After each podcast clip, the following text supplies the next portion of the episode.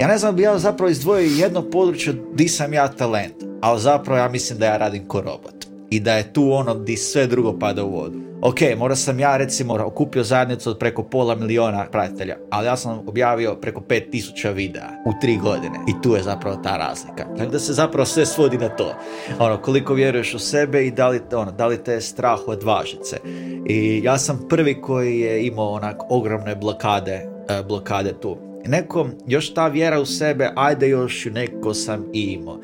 makar, makar je ono stalno od strane okoline, različitih ljudi, to te malo uzdrma onak, pa se počneš pitati, ali ajde još sam se koliko toliko držao. Ali ovaj strah, to je baš, to je baš izazovno za riješiti. Pozdrav iz Sky Office-a, 14. kat, Business Club 5. Ja sam Vinko, a ti pratiš Lud podcast. Preko puta mene je jedan ovaj, mladić koji gleda u svoju čašu, još uvijek imaš dovoljno vode. Sve ok. Fakat je super. super. Temperatura, ne znam, zanima me sad kad točite vodu. Aha. Jel ovaj, ko toči? Jer je temperatura savršena. A mislim da je točila neka cura koju više nema. A nije cura. Aha, naš Anton je točio, evo. Anton je točio. Anton je točio. Antone, hvala ti što si dobro točio. Kako smo, kak smo pričali prije početka podcasta, evo jedini sponsor je trenutno ovo tu, ovaj H2O, pa eto sponzori poludite. Ovaj... Hvala H2O, bez vas ne bi mogao živjeti. Tako A, danas je moj gost Dario Marčac. Jel tako Dario? Sam dobro sve izgovorio, nisam nigdje pogriješio. Fantastično. Blupera nema. Ne, ništa. Super. Tako da ok. Ajde za uh, onih par ljudi koji nisu nikad upalili TikTok i nisu te nikad vidjeli, probaj nam, probaj njima reći ovaj, tko si ti, s čim se baviš. može onako kratka short forma ako na TikToku. Ajde, još bolje. Bok, ja sam Dario, uh, osoba koji svaka druga, koja je možda bila malo više hrabra ili možemo čak reći otkačena, pa je odlučila testirati nešto drugačije, nešto novo, nešto neistraženo. I evo, tri godine od tog prvog instaliranja TikToka do danas, a, jedan od vodećih kreatora u regiji a, i zapravo ono če, na, na što sam se ja fokusirao, u čemu ono sam, a, il, a ne znam ako kažem, možda među najboljima, ali to skromno ili nije, ali ono, što se tiče e, brendiranja i osoba, to je kreatora ili a, brendova na TikToku. To je ono nešto či, na što sam se fokusirao i što mislim da mi ide dosta dobro. Ono što je ljudima najzanimljivije na početku, ono, vizualna metrika, metrika taštine koji svi vide koliko imaš pratitelja, znaš. Koliko ti imaš pratitelja na TikToku? A, na kojem profilu? A, ne znam, na svom osobnom Dario Marčac. Kako se zove tvoj moj profil se zove baš Dario Marčac. I tamo imam nešto malo više od pola miliona nešto malo više od pola milijuna. Da li neko drugi u Hrvatskoj ima nešto više od pola milijuna da, da, ima. pratitelja? Ima? A, ima, ali recimo glavna razlika je ta što je moj, moja publika iz ove regije. Znači zapravo Hrvatska, dio Srbije, BiH, to je rekao taj dio koji ja zahvaćam. Tako da evo, možda je to glavna razlika. Ok. Ovaj, ja, nekako ja sam isto krenio prije dvije godine sad, sad je točno dvije godine da sam krenio ovaj, e, stvarati sadržaj, isto kao ti, samo što si ti puno uspješniji nego ja. Ja sam odabrao možda nekako drugačiju platformu. Možda ovaj, uspjeh je ono, sam moguće, moguće. Ako brojimo samo pratitelji i poglede, dal, možda daleko si uspješniji. Možda ti zapravo odvažio na to da ideš uopće producirati sadržaj. Možda je to već dovoljan pa, uspjeh što si ti u stvari prešao sam sebe. Ako ćemo pričati o uh, 12 place trophies, maybe. ok. Ali, e, znaš što je recimo specifično kad sam, kad sam gledao što si ti napravio do sada, što je specifično meni kod tebe, što nisam primijetio kod drugih kreatora, većina kreatora ima priče, e, pogotovo ja sam se fokusirao na YouTube, recimo YouTube, koliko sam ja do sada naučio je najzamornija platforma gdje treba strašno puno e, ustrajnosti da bi se nešto, da bi se nešto dogodilo. Čuo sam priče kreatora koji su radili čak u počecima YouTube-a četiri godine, pet godina dobivali tisuću pregleda, 500 pregleda i tako dalje. Danas imaju po par milijuna pretplatnika i tako dalje. E, tvoja priča malo drugačija. Ti si rekao da si na prvoj objavi koju si napravio na TikToku dobio koliko pregleda? Ja sam na prvoj objavi dobio preko 200 tisuća pregleda.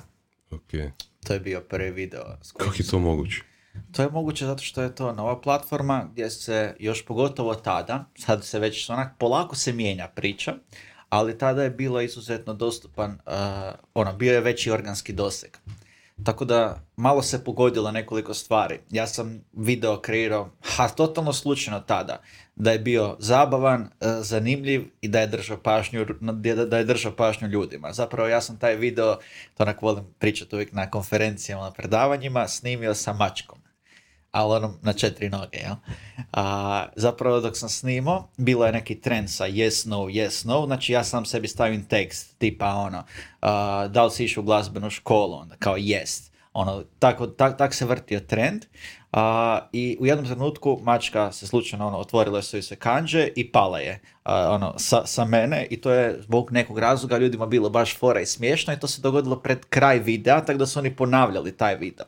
Znači ja sad kad analiziram, meni je sad jasno čemu se dogodilo, šta se radilo i u tom trenutku ja nisam ono imao pojma kako snimiti TikTok video ni ništa, idem probat. I zapravo moj prvi video je prošao fantastično, ali drugi i treći nisu, prošli su loši, a četvrti, peti i šesti su prošli katastrofalno. I zapravo tu je neko onda krenuo taj put proučavanja o čem se tu radi. I ovaj, šta si recimo naučio, imao si tu sreću možda da te taj prvi, prvi video baš stvarno dodatno motivirao da, pa zapravo, da, ovaj, ja da, da nastaviš raditi. A šta si naučio kroz, kroz čitav taj proces onda? Ovaj, pokušaja, pogreška, iteracije? Da se ne treba vezati za brojke. Da su tak, tak nebitne. Znači, jedan video će ti fantastično proći, drugi ti neće. Na jednom ćete video pohvaliti publika, a na drugom ćete kritizirati zbog nečega što si ono napravio. Tako da, u stvari, producirati sadržaj koliko god više možeš u mom slučaju, koliko god se možeš više zabaviti kreiranjem takvog sadržaja i that's the whole point. Mm. Što sam više mozgao, kombinirao, šta kak napraviti, što sam više ono išao u neke sitnice, to je gore ispo video. Tako da zapravo ono, nekako no-brainer, neko, sa, sa nekim osjećajem to napraviti, da budeš što prirodniji i to je super put za uspješan mm. video. Ono što mi je zanimljivo kod tebe, uh, ti si pretpostavljam vrlo brzo shvatio da ti ne želiš biti influencer, ne želiš biti ovisan o tim brojkama uh, pretplatnika ili pogleda i tako dalje. Ti si rekao, ne, ja nisam influencer, ja nisam samo content creator, ja sam businessman. Ti si mene baš dobro istražio, čovječ. Pa ja sam ti, ovaj, ja, ja sam ti temeljita osoba, znaš. Ja sam ovdje dođem i kao onak, da. da. Znači ti ćeš samo govoriti da, ne, ja ću govoriti sve o tebi. Nećemo ovaj, tako, bude, bude malo i drugačijih Zapravo, znaš, kad ljudi, ne znam, kad me negdje poziva ili kad mi se obraćaju putem poruke ili maila, takav je pristup na prvu. Ti vidiš brojku od evo, pola miliona na TikToku ili di god na Instagramu 100 tisuća, di god se već obraća ekipa i prvi pristup je on je influencer. Jer ti je neko logično, ako objavljuješ sadržaj na društvenim mrežama, ono, ako imaš uh, dobar engagement, ako ne znam, uh, te ljudi, toliko i toliko ljudi prate, to je, ti si logično influencer. Međutim, uh, i to ne mogu zamjeriti na, na, na toj izjavi sve, ali ja se uopće tako ne oslovljavam i ne vidim se u tome. I postoji, kad sam razmišljao, kad sam razmišljao zašto, koji bi odgovor bio najbolji na to pitanje, jer ja se nisam osjećao ugodno uh, sa tim nazivom, to, to nisam bio ja, ali nisam znao objasniti, evo ti me pitaš, zašto je to tako. I zapravo kad sam razmišljao, došao sam do nekog zaključka, a to je da uh, općenito influenceri njima je fokus vlastiti profil i vlastiti sadržaj. Znači, glavni fokus je da ti objavljuješ sadržaj na koji ćeš dobiti što je veći mogući engagement i na koji ćeš dobiti uh, na tom profilu što veći broj pratitelja. I naravno to ćeš monetizirati danas sutra. Razlika je u tome što to meni nije cilj. Znači, meni nije cilj moj profil, već je meni cilj kreirati zajednicu ljudi, zajednicu kreatora, s kojima ću ja zajedno, stvarajući uh, na vlastiti način neku strategiju, plan za neki, uh, za neki brand, s kojima ću ja zajedno kreirati uh, sadržaj.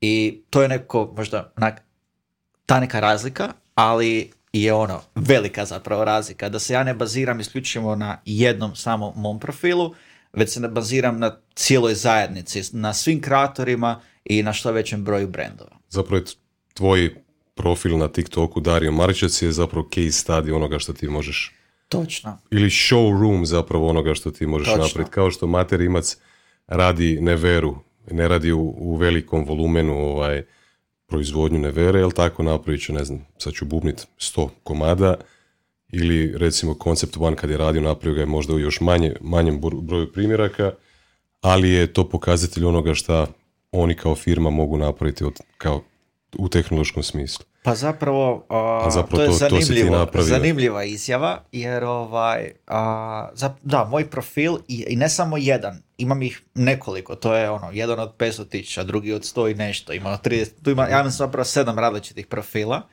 I ono što je dokaz da nije samo slučajno se pogodilo da je nešto se tu nekako... U, Ili da nije samo pitanje tebe i tvog, tvoje osobnosti i tako, tako Znači, sa jedne strane ja imam svojih nekoliko profila koje sam izgradio sa različitim tematikama. Znači, ne moraš uh-huh. na TikToku plesati, glupirat se. Ti možeš uh-huh. educirati ljude, imati izuzetno ono, ozbiljan sadržaj da dobro prolazi cijela ta priča.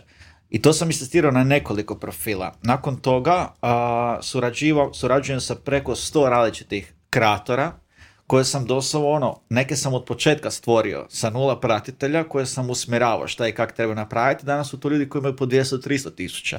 Znači i tu sam istestirao i još imam preko 70 brendova koje vodim na TikToku i to su, znači svako od njih je drugačiji jer svako treba neki mm. drugačiji pristup. Tako da, ono, mislim I tu se zapravo puno naučio kroz da, kroz da. prilagođavanje svakog, svako, Da, znači ja sam neko pronašao za sebe nešto što funkcionira i nakon toga sam mhm. išao to istestirati na nekoliko različitih stvari i to je sad, ajmo reći, jedan nivo, ali kad ti možeš i drugima napraviti rezultat, mislim da je to već onda neka drugačija onda je to dokaz, da. E, da, li, da li znaš možda brojke kad bi usporedio recimo TikTok sa drugim društvenim mrežama u Hrvatskoj i u regiji? Koji, koji je broj korisnika recimo aktivnih na TikToku u odnosu na neke druge mreže koje su kod nas možda popularnije danas kao što je Instagram, Facebook, sad ne znam koliko je aktivnih korisnika, ali sigurno da je u samom vrhu YouTube, čini mi se da je, da, ako možemo YouTube nazvati, da. ako možemo YouTube uopće nazvati sa društvenom mrežom, ja malo gledam na YouTube kao drugačiji servis, kao neka platforma za Mislim video. da je preko sigurno možda čak i dva miliona korisnika Facebooka u Hrvatskoj, a tipa ko da mi nešto zadnje vrti da je LinkedIn oko 100 tisuća negdje, oko, oko 700 tisuća, tak mi se neko, neke brojke uh vrte. E sad, a, malo duži odgovor na tvoje pitanje je da obzirom uh, kako ljudi iz Hrvatske i regije neko crpe informacije sa mog profila što se tiče update o TikToku, o, nečega, o nečemu što dolazi, što se napravilo i na temelju toga možda i educira se i donosi zaključke za sebe, za svoj brand, za svoju kompaniju. Isto tako od nekog i ja moram učiti, jel tako? Osim što ja učim kroz svoje iskustva i nekakve zaključke što sam napravio do sada, ja polazim i edukacije, online edukacije u Singapuru. Znači tamo učimo o tome šta je trenutno u Kini popularno jer oni imaju drugačiju verziju TikToka i puno napredniju sa puno više opcija koje su dostupne i učim nešto što će kod nas doći tek za godinu, dvije, tri, pet šta je tek plan. I onda odatle ono, crpim neku inspiraciju i, i radim planove za brendove koje vodim na TikToku i općenito za svoje profile. Uh, I jedno između ostalog pitanja koje sam tamo postavio je uh, koliko ima zapravo korisnika TikToka uh, u Hrvatskoj, to jest koliko ima na Balkanu. I nisam dobio nikakav broj.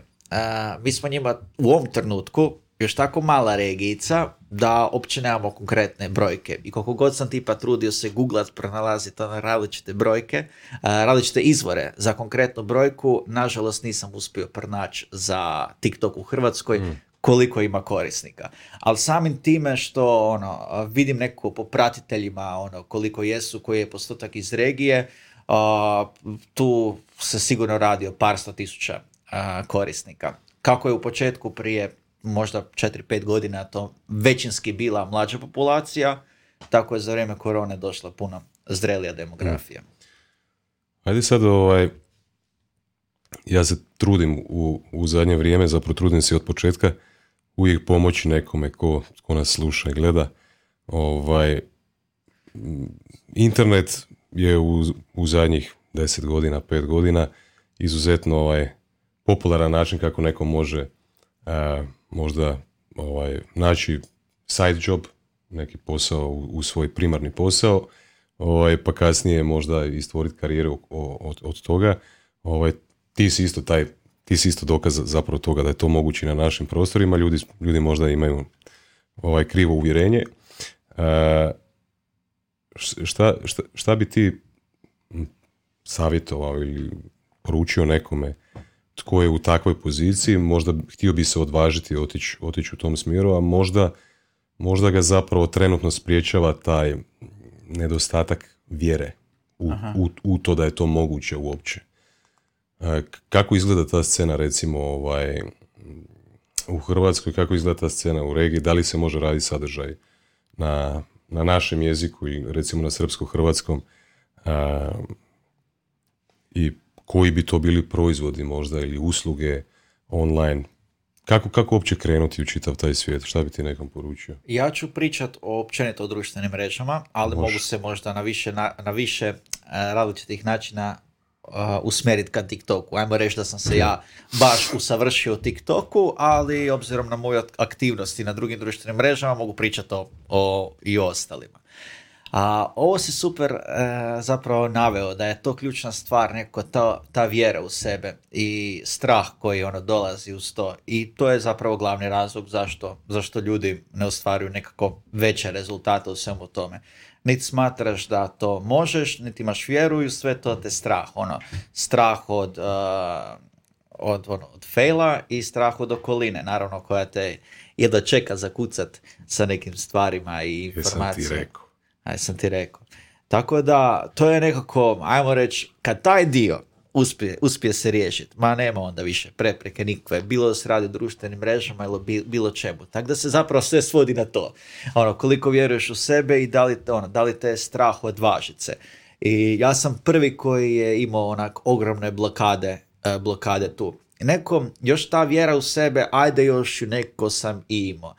Makar, makar je ono stalno od strane okoline, različitih ljudi, to te malo uzdrma onak, pa se počneš pitati, ali ajde još sam se koliko toliko držao. Ali ovaj strah, to je baš, to je baš izazovno za riješiti.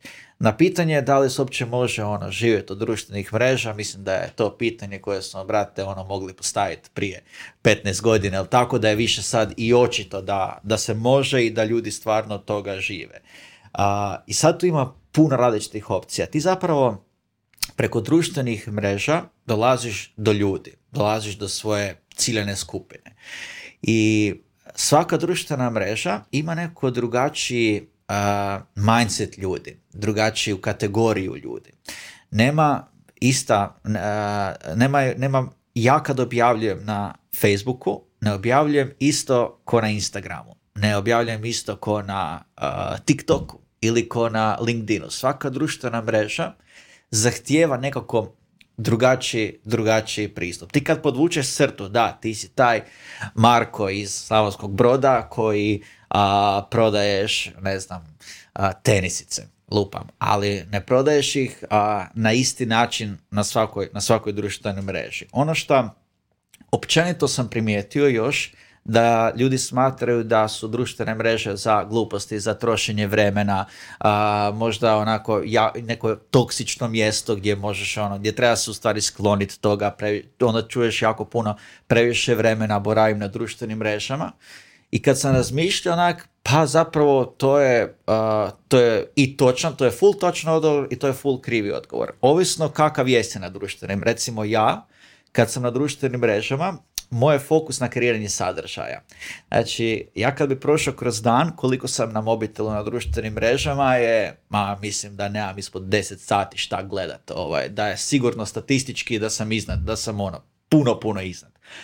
Ali od tih 10 sati, ja mislim da ja 80% vremena boravim kreirajući sadržaj. 20% vremena boravim skenirajući sadržaj da znam šta je, šta je u ovom trenutku u trendu, o čemu se priča i gdje mogu skočiti. I to je možda ključna, ključna razlika, jer zapravo velika većina ljudi kad ide na društvene mreže ide malo odahnut od posla, od obaveza, od nečega što slijedi ili šta god, malo ideš, ono, mozak na pašu, jel? A, ja idem raditi tamo i gledam šta i kako mogu kreirati na koji način. I zapravo kad, se ima, kad se ima taj pristup da imaš vjeru u sebe, ti sve možeš napraviti, sigurno možeš napraviti, možda ne isti dan, jer ti treba vremena, treba ti iskustva, treba vjerovati u sebe, strah, a mislim ono, razmišljam kad danas sutra budem na onoj plahtici, kad me budu pokrivali, a ko da će išta biti bitno, onak, tak nebitno, za taj neki strah što sam se odvažio, ali nisam odvažio napraviti 12.3.2020 i treće, a, niko ne, neće znati, niko neće ni pitati, tako da ono, strah je taj koji ono maksimalno baš koči, ali kad se možeš tome suprotstaviti i shvatiti da su društvene mreže alat, da se mogu koristiti za promociju bilo čega. Ti možeš prodavati, ti ne, mora, opće, ne moraš imati fizički proizvod. Ti možeš prodavati svoje vrijeme, znači svoju ekspertizu, kako bi neko mogao savjetovati u različitim, u različitim područjima. Ti možeš biti profesor matematike a, koji će ljudima preko Zuma pokazivati, rješavati različite zadatke a, ti možeš imati na kraju krajeva i fizički proizvod i to uopće ne mora biti bazirano kao ne znam ja moram prodavati maskice za mobitel, ne ti možeš prodavati CNC strojeve, a, tako da zapravo sve moguće što se god pokriva i ti možeš ako nemaš čak ideju di kako krenut, kako počet, ima toliko globalnih primjera ljudi koji su napravili već rezultate gdje zapravo ti dođeš tamo na njihove profile, pronađeš ih i odatle crpiš inspiraciju za kreiranje vlastitog sadržaja. Tako da ono, uz ovaj, blokade, uz strah, a, svačanje da su društvene mreže u stvari alat koji možeš koristiti i kreiranje sadržaja. Na kraju se tu sve bazira na to. Kreiranje sadržaja koliko više moguće, koliko više možeš. Tako da, da li možeš napraviti jedan video ili jednu objavu na dan ili ih možeš napraviti deset, ha gle, razlika je. I ono, mislim da zapravo tu to mene čini a, da sam ta, toliko uspio odskočiti od većine njih jer ja mogu kreirati veliku količinu strateški a, sadržaja, a da ne doživim burnout. Tako da zapravo ja, ovak sad kad, kad smo već taknuli tu temu, ja objavljujem znači, na sedam profila daily videe, plus na Instagramu još imam nekoliko ono, objava i Reelsa i storija. Na LinkedInu objavljujem aktivno, na Facebooku i na YouTube Shortsima. Tako da ja otprilike daily objavljujem oko između 15 i 20 objava različitih. I zapravo onda tu, tu kad podvučeš crtu, onda to možda već može imati nekako konkretnih smisla. Kad razmišljaš koliko prosječna osoba, ali znači ne sad objaviš tipa ne znam, ja sam otišao u shopping centar i kao kup... E, ta objava ne da niku vrijednost. To onak šta, to zapravo objava gdje se ti hvališ, gdje ne može niko ništa izvući iz toga. Osim što kao želiš na, da kao ti imaš para. A, nego stvarno da daješ ljudima na neki način neku vrijednost. Bilo, e, vrijednost može biti e, edukativan sadržaj, može biti motivirajuć, može biti inspirirajuć sadržaj i može biti zabavan sadržaj. I zabavan sadržaj je davanje vrijednosti ljudima. Kad onak podcrtaš neku osobu koja a možda, ajmo reći, i želi biti influencer, a, ili želi biti, ne mora uopće biti influencer, želi prodavati svoj proizvod, svoju uslugu na društvenim mrežama i kad ih pitaš, ok, u zadnjih mjesec dana koliko si objavio. A, ja sam siguran da nisu objavili pola ovoga, recimo, što je objavim na dnevnoj bazi. I tu je zapravo razlika sad na dnevnoj, na tjednoj, na mjesečnoj, na godinu dana ok, možda sam ja recimo napravio, a, okupio zajednicu od preko pola miliona kreatora, da, od preko pola miliona pratitelja, ali ja sam objavio preko pet tisuća videa u tri godine. I tu je zapravo ta razlika. I onda ti kako objavljuješ taj sadržaj, s vremenom ti postaje sve jasnije. S vremenom počinješ kužit u čemu griješiš. Uh, šta si pročitao kod nekog stručnjaka, i držiš se toga na slijepo, skužiš da to ne funkcionira, da to uopće nije tako, nego da ti uh, imaš, ti, ti, ti, ti, si prirodan na drugačiji način, govoreći druge stvari, krejući drugačiji sadržaj. Tako da praktički na tu kroz vrijeme dolazimo do nekog iskustva gdje se ti počneš igrati sa različitim cakama, ideš probavati ovo. Prvo sad ću ovo pokazati ili reći u prvih tri sekunde da ljudima uhvatim pažnju. Onda ću na sredini videa reći napraviti ovo. I kroz ono, kroz to iskustvo postepeno do, počinju dolaziti rezultati. I sa vremenom a, ti imaš sve snažniju bazu za ono što se tiče tvoje zajednice, pratitelja, sve dolaze konkretni rezultati, ti si samo uvjereniji, a, imaš financijsku mogućnost dovesti više osoba u svoj tim koje će ti pomoći kreirati sadržaj, editirati ono što si ti napravio i to krene eksponencijalno sve. Jesam, uh, vidiš, zapravo za jednog uh, kreatora na TikToku koliko ja mogu pričati. Svaka čast. E, ja sam, ja sam ovaj voditelj koji pušta svoje goste da pričaju. E, želim ti dati priliku da se izraziš u potpunosti. Ali ti bilo ok, jer sam vidio da si se na trenu, malo, se, malo se Ne, ne, ne, ne, ne, sve ok. Ja, što sam nadlakćeniji, to te pozornije slušam. Ništa se ti ne sekira, ništa mi nije promaklo. E, vraća, vraćat ću se, malo ću šarat s, s ovom tematikom, nastavit ćemo dalje pričati o društvenim mrežama, ali paralelno bi usto htio uključiti još jednu tematiku pa možemo ih paralelno voditi. E, a to je tematika, znači u jednom drugom razgovoru si izjavio e, želim raditi na sebi i po tome sam drugačiji od, od, od ostalih. E, to, je, to je vrijednost koju ja najviše želim promovirati kroz ovaj podcast.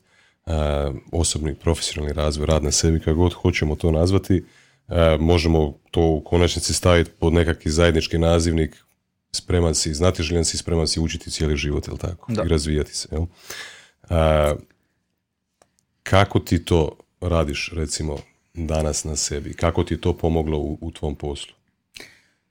Pa zapravo to se jako puno mijenja kroz vrijeme. Znači, ovisno o ciljevima koje ja želim ostvariti i ovisno što mi je u tom trenutku potrebno ono što sam zaključio je da ja mogu ono napraviti neki self-improvement, mogu napraviti nekakve rezultate što se tiče i mentalne i da budem i snažniji i fizički i mentalno i kako god sam. Međutim, da će to izisko, izisko, iziskovat, ako se tako kaže, puno više vremena. To iziskuje. To iziskuje, fantastično.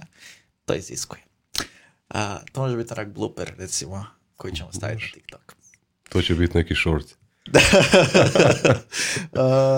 znači, to iziskuje više vremena.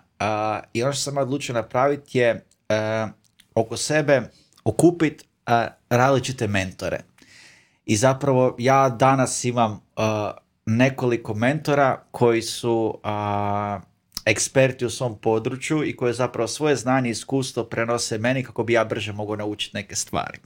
E sad, tu su mentori vezano za biznis, za, tu, tu, tu su mentori vezano za leadership, mentori za psihoanalize na koje idem, mentori koji mogu biti treneri, znači koji su moji ono, osobni treneri fizički u teretani,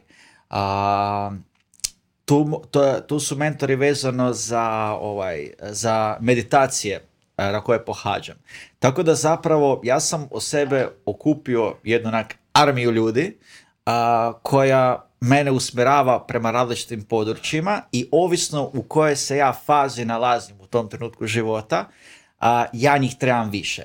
Recimo u nekom trenutku ja sam zasićen meditacije i ne, ne, ne želim u tom trenutku više, želim pojačati svoje treninge snage.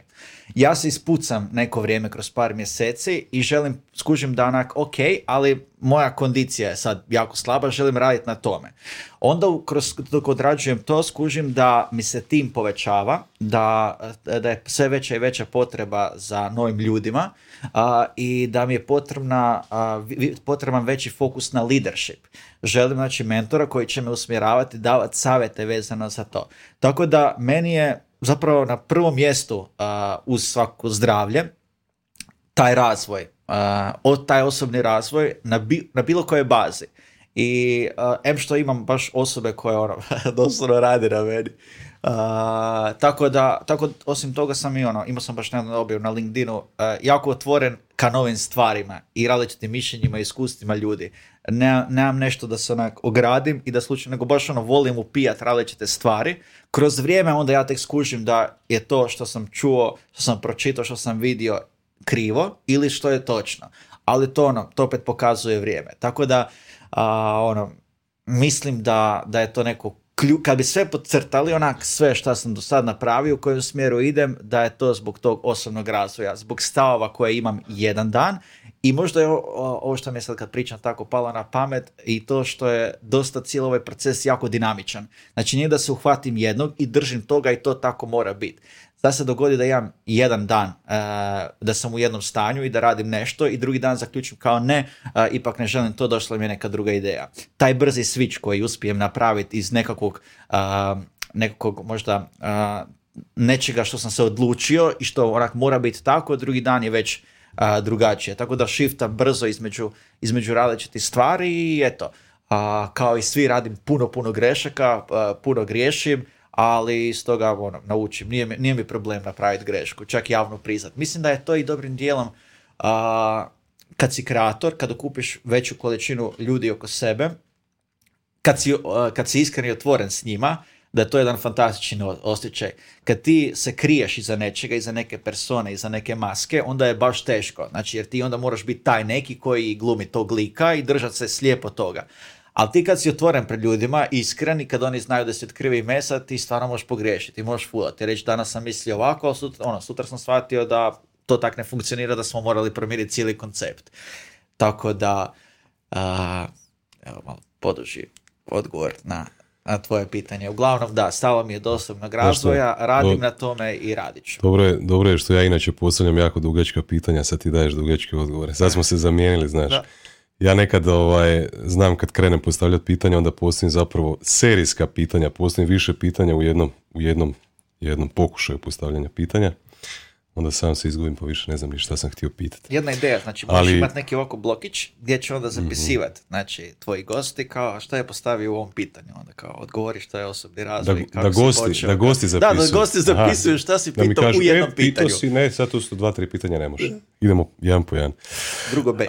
Da, Ovaj, uh, htio sam te pitat uh, gdje pronalaziš sve te mentore? Uh, kroz život. kako susrećem nekoga, kako počnem surađivati s nekim od tipa od klijenata, pa skužim da neko je konstantno uz mene i daje mi više od ono, nekog prosjeka savjeta mm. koji bi neko dao. Onda me, mene počne interesirati, pa onda oni kuže da sam ja otvoren ka nekim takvim novim opcijama, idejama. Tako da zapravo ja, ja otvoren sam ka novim ljudima i ka nekakvim prijedlozima i idejama i mislim da je to glavni razlog zašto ljudi meni uopće onda i dolaze u život. Jer neko možda i osjete da sam ja otvoren za neke savjete ideje.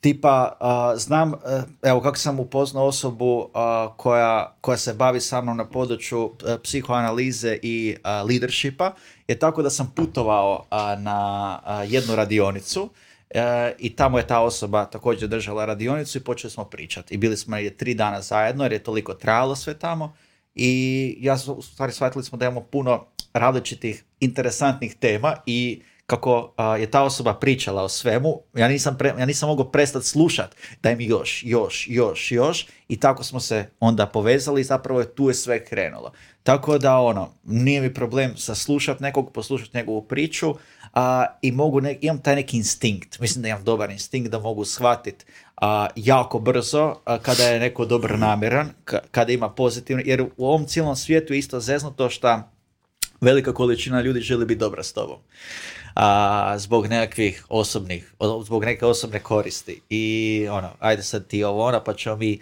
treba znat prepoznat ko ti istinski želi dobro, a, ko ti želi dati neki savjet ili želi raditi s tobom zbog nekih ono, ko, većih samih ciljeva od konkretnog novaca, novca i ko te želi iskoristiti. A takvih je dosta. Tako da to treba baš ono razviti kroz vrijeme neko taj unutarnji osjećaj i shvatiti kada je osoba a, pozitivna i istinski dobro namjerna.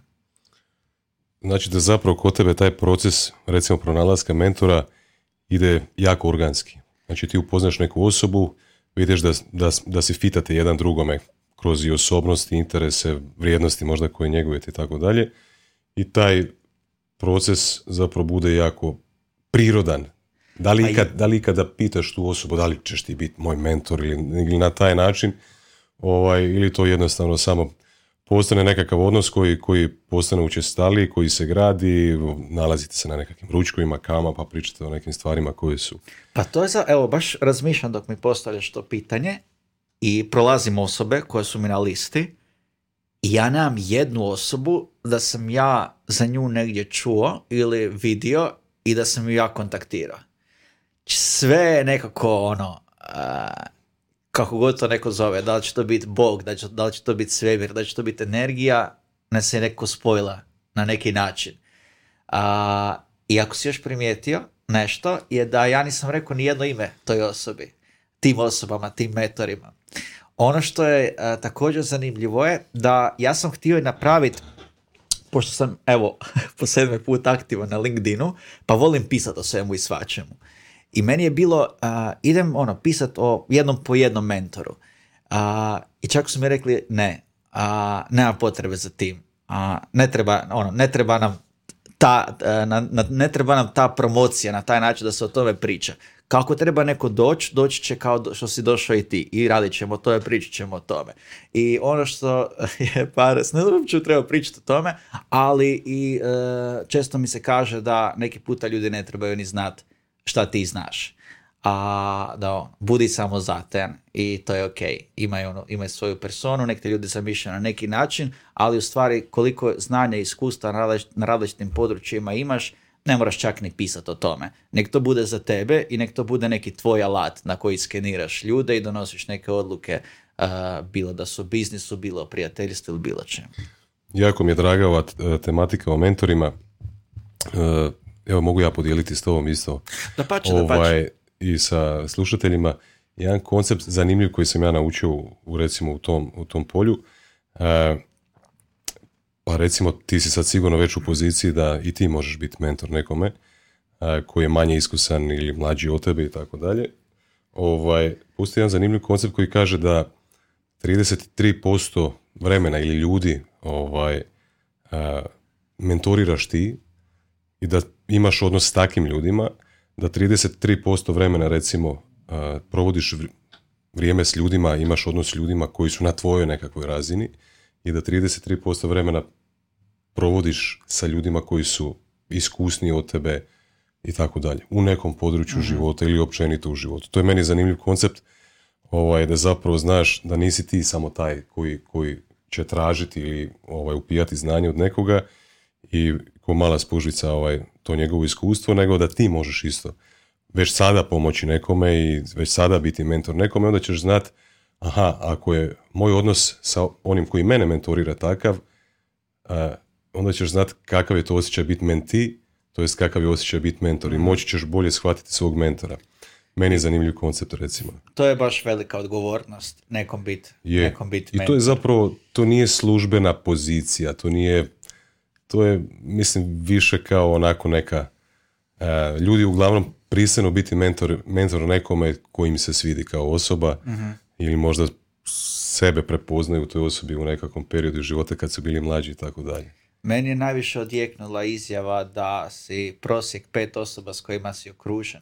Istina, da. A, I to je onako nešto šta, šta me vodi kroz ovaj cijeli put je da ako se ono okružiš i jednom dvije osobe, to može biti kolega s posla, to može biti tvoj roditelj, to može biti tvoj neki prijatelj, to može biti tvoj partner, koji ti, znaš, ono, stalno nešto negativno ubacuje ili neke stvari za koje ti ne možeš ovo, ti ne, ono, ostavit će jako veliki efe, utjecaj na tebe i na tvoje način razmišljanja. Tako da zapravo a, želim se ono okružiti, okružiti isključivo ljudima koji ono, luđački misle da ja sve mogu i ono, uvjeravaju me to i dokazuju da, da mogu i zapravo kroz vrijeme ti sam počneš onak vjerovati. Pa da, pa ja mogu i počneš ostvarivati neko puno brže rezultate kad vjeruješ i kad imaš taj stav, kad ono, ono čvrsto... Misliš kad si lud, jel? Kad si lud, kad si e, lud. E, kad si lud. e, to. A, I sad sam nešto ja, uglavnom, ne, završit ću Zvezdaj sam te, oprosti. Jel si, si se sjetio, oprosti, prekinio sam te. A, pa to je bilo, završit ćemo. Završit ćemo. E, sjetit ćeš se, pa kad se budeš sjetio ovaj, naprijed. A šta ako se sjetim rak na putu do doma? E, da, možeš samo ovaj dio staviti, audio.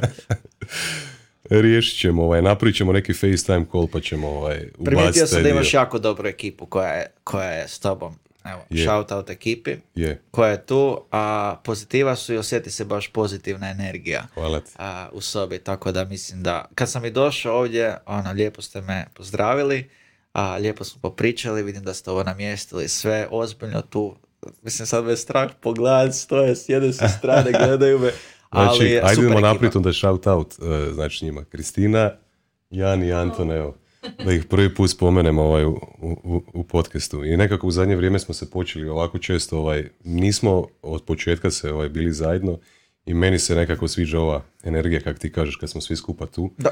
I vidim da to paše i gostima isto kad, kad dođu, kad, kad upoznaju ljude koji rade sa mnom ovaj, na svemu tome, tako da mi je to baš drago.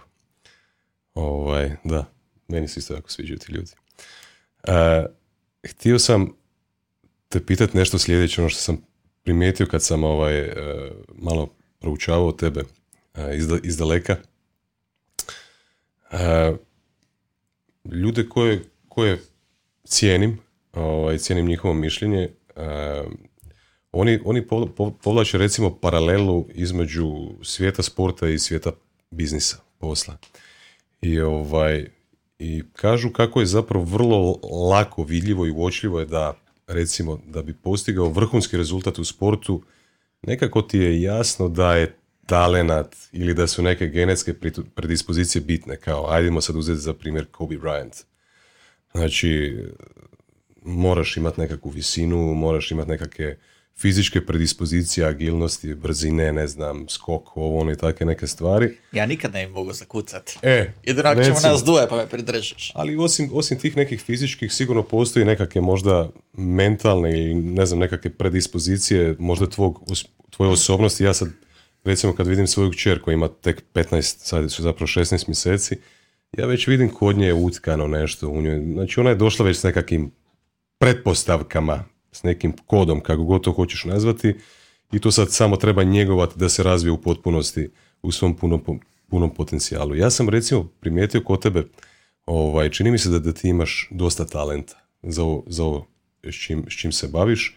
Ovaj, kakav je tvoj pogled na to i kakav je tvoj stav? I mislim da si ti ono baš fantastičan primjer osobe koja ima talenta koja je spremna luđački raditi. A, Rekla, rekla, mi je, rekla mi je jedna mentorica da su moje riječi mač. Da jako moram paziti što pričam i da moje riječi imaju jako veliki utjecaj na ljude.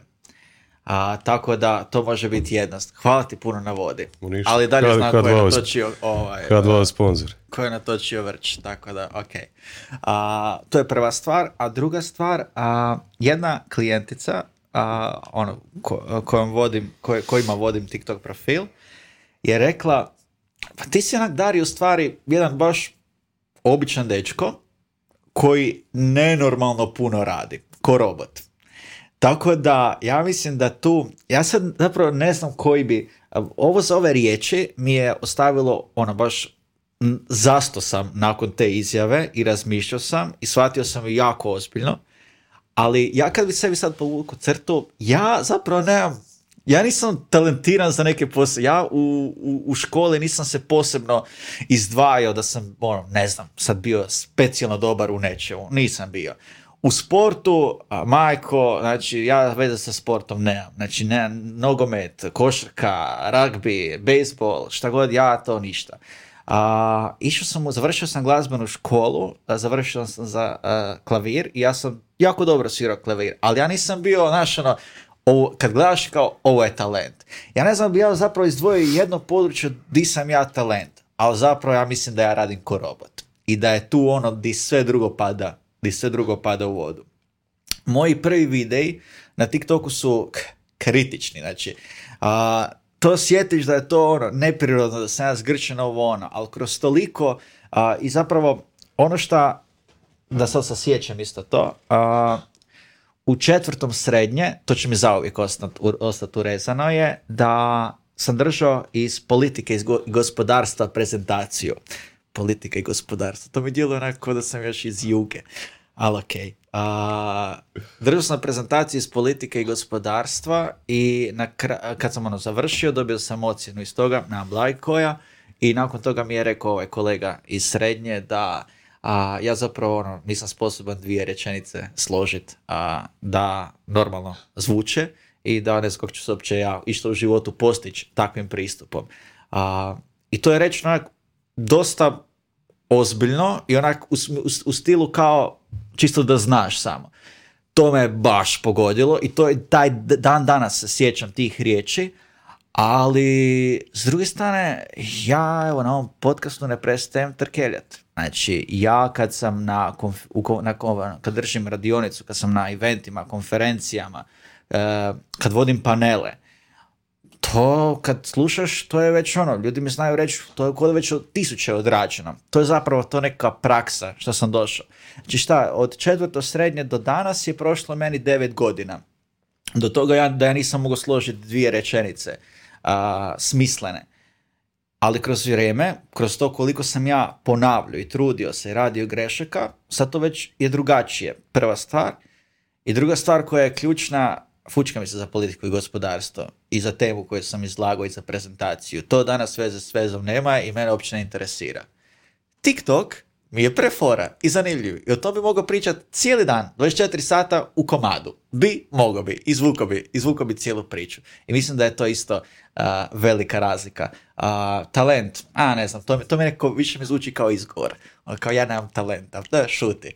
Ali pronaći nešto šta otprilike barem voliš, šta ti zvuči onak zanimljivo, napeto i već tu si ono u startu odmah u plusu. I dalje je onda iskustvo i rad, rad, rad. Da, to sam ja do sad prepoznao u životu da kroz sva ta silna ponavljanja ili kroz eksperimentiranje sa raznim raznim stvarima, ovaj, ako, ako to radiš brzo i učestalo, ovaj, zapravo doći ćeš do toga što te interesira. Doći ćeš do toga, prepoznat ćeš zapravo i možda i gdje su tvoje nekakve snage. Rekao si, rekao si da, da, da si se bavio nekakvom psihoanalizom i tako dalje. Ovaj, onaj ko ima mogućnost prepoznati sebe, recimo analizirati svoju, svoju osobnost i tako dalje, e, upoznati svoje interese i pronaći te neke stvari ili predmete oko kojih je strastven, sigurno da ima puno više motivacije da, da radi u tom smjeru i da napravi nekakav u javnosti, onako kad, kad, kad bi javnost gledala vidljiv rezultat. Apsolutno, definitivno. Uh, daj mi reci, mislim ovo sa mentorima mi je bilo genijalno, baš svaka čast. Ovaj, puno, puno ljudi i dođe na takve neke ideje i puno ljudi pročita nešto o takvim stvarima, uh, pa ću te pitat, ajde, serijsko pitanje. Prvo pitanje, da li ti čitaš ili na koji način se ti educiraš, a drugo onda pitanje uh, koliko brzo ideš u akciju? Ok, a, prvo pitanje, ja sam prije puno više čitao nego sada.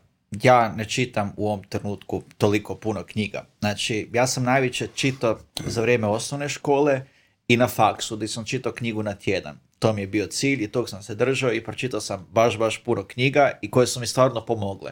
Odatle sam naučio masu stvari. Sada čitam puno manje i to svjesno čitam puno manje, a ne da, nije, ne prolazi mi ona fora, na vremena, radim puno toga, pa onda ne stignem čitati. Svjesno čitam puno manje, a koje je drugo pitanje? Koliko brzo prelaziš, ono što sam ja zaključio do sada u životu iz svog iskustva, da onaj koji skrati vrijeme od, od ideje do akcije, da je taj uglavnom onaj koji je uspješni ili To zapravo radim instant. Kad nešto saznam ili nešto skužim, odmah primjenjujem. Ne od sutra, ne da vidimo malo, pa ću onda instant. Čim nešto shvatim, onda pićem za tim. A uh, vezano za ovo za knjige, nekako u toj fazi sam trenutno di hoću sve uh, brže, konkretnije i di se ono zabavljam toliko stvari da su mi da na, na, volim više učiti možda na tim nekako da pogriješim i nešto, da odatle izvučem nekako zaključak i pićim dalje, a, nego da se investam u ovom trenutku, u ovoj fazi života a, u čitanje knjige. E, zapravo način na, koji učiš danas su mentori i iskustvo vlastito, je tako? Da. Ok, zapravo najbolji način učenja, po meni, definitivno. E, da li, na koji način recimo ovaj, i da li ti je to bitno u tom tvom nekom procesu e, postavljanje ciljeva ili možda vizualizacija ili ne znam. Pa evo, da, li imaš, da li imaš sad nekakav jasni cilj? Da li si postavio jas, jasan cilj na početku 2022. godine ili na početku sad 2023. Ne. Kako, kako to funkcionira kod tebe uopće u praksi? A, ja si nekako više postavim neko smjer od ko, u, ko, u kojem idem. Napravim više nekako tu vizualizaciju, šta bi ja i kako bih htio. Ne radim si, imam problem sa ciljevima zapravo. Radio sam ih prije, ali a, neki put ih ostvarim, neki put stavim premale ciljeve, pa ih ostvarim puno prije nego što sam planirao, neki put stavim prevelike ciljeve, onda sam razočaran jer ih nisam do prvog, trećeg, tad i tad, do 12 sati ostvario. I onda se osjećam loše zbog toga. Onda sve ovo drugo što sam napravio pada u vodu jer ja to nisam ostvario.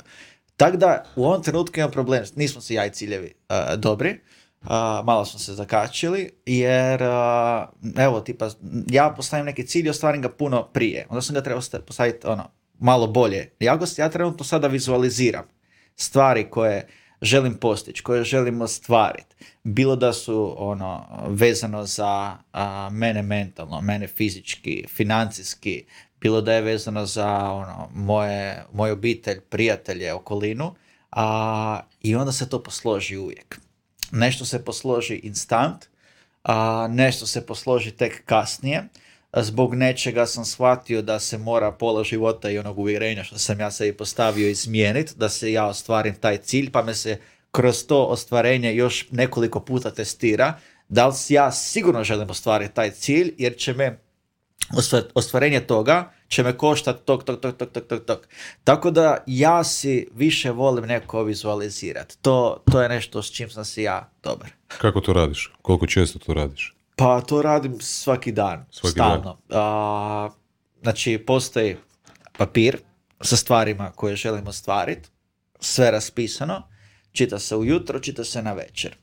A, zna biti i na, zna bit tipa i tokom vožnje na semaforu u novcima stoji i pročitam na glas. A, tako na, na taj Znači, ono, želim se okružiti tim stvarima, to tim mislima. Jer mi odrađujemo te afirmacije, bili svjesni toga ili ne. Svi imamo afirmacije. Najčešće većina afirmacija zvuči, na primjer, a, danas sam jako umoran, ne da mi se na posao. A, danas se ne osjećam dobro. A, evo kak sam glup, kak sam mogao na, napisati ovako nešto. To je sve afirmacija, znači sve ti to ide. A, ja želim sve to okrenut i voditi se ovakvim, voditi se, sam se doslovno naježio, voditi se ovakvim pozitivnim stvarima. Tako da zapravo većinu većinu stvari kad ja i komentiram sa, sa ekipom iz core tima, kad komentiram sa kreatorima, sa brendovima, čak malo i ludo zvuči. Jer uvijek se okreće neko na pozitivno, uvijek se okreće na dobru stanu, uvijek se nauči nešto. Nema kukanja, nema jaukanja, uvijek je nešto novo.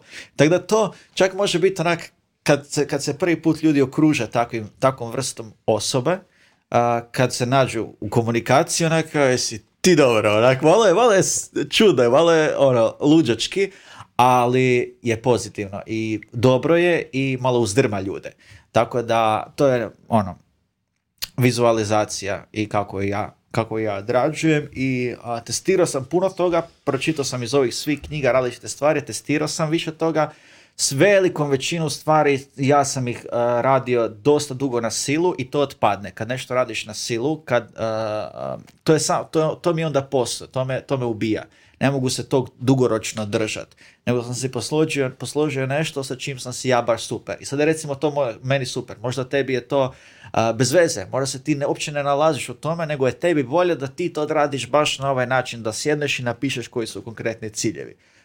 Meni nije funkcioniralo, možda će nekom morat će nekom drugom. A možda će sad ovo što sam ja rekao i samo neke jednoj osobi onako sinut kao wow, pa nisam se uopće toga sjetio. Možda bi to mogao probati ili mogla probati pa da vidimo kako će proći. Meni, je, meni, je to, meni to stvaruje puno, puno uh, bolje ciljeve i zapravo čak ih i proširi uh, na, na neke nove dimenzije. Uh, mogu opet podijeliti nešto s tobom? Pa ne ovaj- znam kakvi smo s vremenom, kolege. 10 Može. Imate još ovaj, a, dosta ljudi zapravo imaju problem sa afirmacijama, jer ono, znaš, evo recimo, a, ajmo zamisliti afirmaciju, a, ne znam, netko ko ima 30 kila viška i joj, ja sam ono super zgodan, imam 80 kila mišića, ovo ono i tako dalje i onda zapravo iz dana u dan ovaj, sebe baca u bed zato što vidi da to ovaj, nije istina i da sam sebe zapravo laže. I čuo sam za jedan uh, Može se oprosti, opciju- može se poriktati ta, zašto bi to, zašto bi išla na taj način? A, zašto ne bi a, bila afirmacija ja sam a, jako sretan i zadovoljan što svaki dan radim na sebi i na svom tijelu, pazim na svoju prehranu Tako i je. redovito treniram. Tako je. I onda će doći E? do kon- konkretnih rezultata, jer zapravo ti se postavljaš u taj mod gdje ono, si ugrađuješ te neke informacije podsvjesno i krenut ćeš u tom smjeru. I sad možda to može biti tabu tema, možda bit, može biti ludo, ali ja sam testirao na toliko stvari i funkcionira i nemoguće je da je slučajno. Može biti prva, druga stvar slučajna 50, ali ne može 150. Tako da to sigurno funkcionira, samo što mi kroz, a, mi se trebamo investirati i naučiti kako se to treba raditi. Jer dobar dio ne zna to raditi i napravi previše općenito, nije konkretno ili uopće evo tip ove stvari, a, zavaravanje ono, totalno ono, nema veze sa postavljanjem Ja sam samo pouzdan, ja sam hrabar, ja sam ovo, ono i tako dalje. Ono sam htio reći, e, jedan čovjek je predložio da se radi, on to zove lofty questions. Uh, kakav bi bio prevod, na hrvatski, ne znam, a probajte proguglat lofty questions. E, on kaže, nema govoriti ja sam hrabar, ja sam samo pouzdan ili šta ja znam, ili ja sam uh, milijarder, milioner, što god, nego reci, e, pitaj sam sebe zašto, znači postavlja si pitanje zašto bi ja bio milioner? I onda ti kažeš, pa zato što sam ustrajna osoba. Zašto bi ja bio milioner? Pa zato što sam stvarno discipliniran, discipliniran. Imam dokaza u svom životu da sam discipliniran. Zašto bi ja bio milioner? Zato što sam spreman svaki dan učiti, uh, raditi na sebi i tako dalje. Znači, na taj način kad komuniciraš sa sobom, bitno je da povjeruješ u te izjave i onda naravno ćeš imati sigurno više šanse da, da, da ostvariš što, što, što si zamislio da, da I čak ne ostvariti. mora biti oko financija. Znači, novac dođe. To Jasno, je, sad sam uzeo za da, primjer. to je najlakša stvar. Znači, ovo kad mi imamo, uh, kad mentalno se uh, s nečim suočavamo, kad ne bježimo od toga i kad, se, kad si postavljamo te dobre temelje, jer zapravo mi kroz cijeli život učimo nešto i možda, možda ja sa 60, ako doživim, shvatim da ovo što sad pričam, što sam radio, ona kao nema veze, ali meni u ovom trenutku to funkcionira odlično i tada ću se, pro, tada ću se promijeniti ili šta god. Ali a, te nekako temeljne stvari na kojima trebamo raditi. Ne ono, a, imam nove tenisice, imam nove majice, pa ću se ja na taj način ono pri... Ne, ne, ne, baš ono, idemo konkretno u srž i raditi na tome. A, I sve drugo se posloži, to je onda drugo. E, ajde, e, brzo potezno, ovaj, rekao si da si prije či- čitao puno knjiga. E, jel bi mogu izdvojiti jednu, dvije, tri? Koje su ti, koje su ti bile od koristi tebi? Ha, ne znam ko je autor, a, sjećam se da su, da je knjiga Crvenih korica a, i zove se Društvena životinja. Tak se zove knjiga, a mislim da je čak neki ono u crno čovjek, da je neki ko da i pas tamo. nacrtan. To je uglavnom, to je, kad, kad ovako pitaš, prva koja mi iskače i to je tipa primjer a, knjige koje je ono, na mene baš posebno utjecao i gdje sam naučio svašta nešto. Baš a, priča o tome kako te neke stvari koje mi radimo i podsvjesno mogu utjecati i kako stvari okruženje utječe na tebe. Koliko stvari radimo stvari da nismo ni svjesni nego smo naučeni, nego nam je tako, tako su nam prezentirali roditelji, okolina, mediji, svašta nešto. Evo to je možda ovako sad kad bi trebao onak izdvojiti a, neku knjigu, ta mi je prva. Mislim da će ljudi pronaći ako napišu tako. E, koja ti je najdraža društvena mreža? TikTok, TikTok? koja ti postaje najdraža? LinkedIn. Ok. E, ja mislim da osim kroz ove e, načine učenja koje smo opisali, IT, e, mentori, knjige, audio knjige, što god, ovaj, jedan od bitnih načina učenja je kroz nekakvu umjetnost, kao što je glazba ili kao što je film. Jel bi mogao izdvojiti neki film koji je ostavio neke utjece na tebe? Ma, samo gospodar prstenova. Gospodare Sva predstave, tri extended i samo ljudi gledajte, samo to. šta, šta si naučio iz gospodara prstenova? Pa meni je to, sad što sam ja naučio? Aha. Ili šta si naučio, kako te inspiriralo, inspiriralo ono? Ajde sad da sad ne pametujem sada ništa. Uglavnom, ne znam, nekako budi mi tu pozitivnu emociju te zajednice, tog cilja i koliko problema su oni, s koliko su se problema suočavali dok nisu došli do toga i taj spaljeni Frodo sa tim spaljenim svojim prijateljem Semom, bez kog ne bi napravio nikaj, onak su pred onom planinom gdje trebaju baciti taj prsten i, znaš ono, tu si, onak, par koraka i teško ti je to, na, teško ti je to napraviti, ono, teško ti je ostvariti to na, na, na samom si cilju. Tako da, ono, da sad ne ulazim u pre, previše stvari, meni kad evo kaže film, ma gospodar prstenova, neću reći Transformeri, kako ću to objasniti? Megan Fox. ja, to je to. Što znači objašnjenje dalje? Uh, ajde za, za, za, zadnja dva pitanja. Uh, prvo bih htio s tom, kao neko ko provodi jako puno vremena uh, poslovno na društvenim mrežama i koji je upoznat ovaj, uh, pretpostavljam kako radiš na sebi da, da, da naravno si svjestan i psihologije čovjeka i ljudske prirode i tako dalje. Kakav je tvoj komentar recimo na, na te najveće društvene mreže, na te kompanije i na zapravo ovisnost recimo koja, koja se stvara i, i na manjak samodiscipline ljudi ili možda neznanje uopće kako taj sadržaj koji konzumiraju utječe na njih. Opet sam postavio šest pitanja, ali tako? Da, treba mi notes. ovisnost o društvenim mrežama, ajde recimo na taj način. kako je tvoje mišljenje o tome uopće?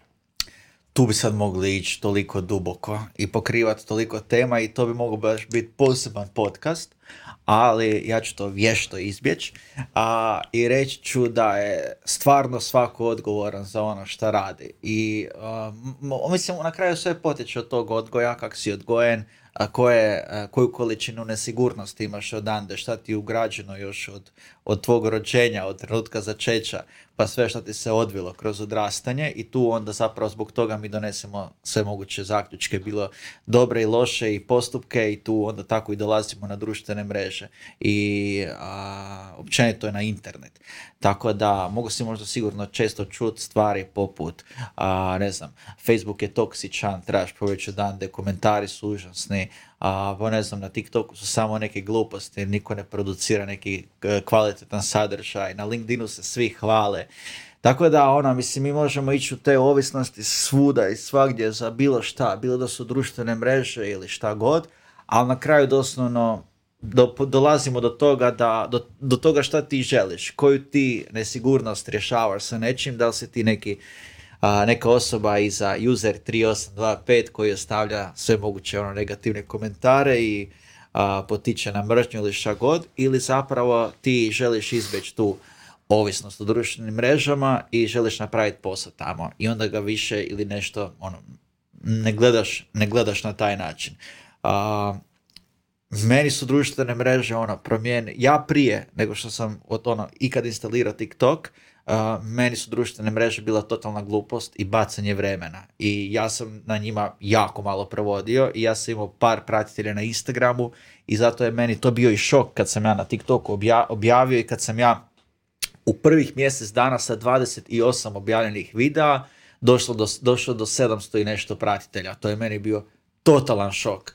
A, ja sam tada gledao da je sve to bez veze, da je to glupost što je opet ok, jer to je neko moje dosadaš, dotadašnje iskustvo. Jer ja, što sam mogao čuti u društvenim mrežama, je od moje okoline, od uh, učitelja, od profesora, od ne znam, po televiziji različite stvari koje su većinom negativne.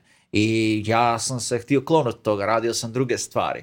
Ali evo, možda ta neka ono, uh, igra slučaja, taj video koji sam objavio na TikToku i ta priča gdje je krenulo, gdje se meni totalno izmijenilo.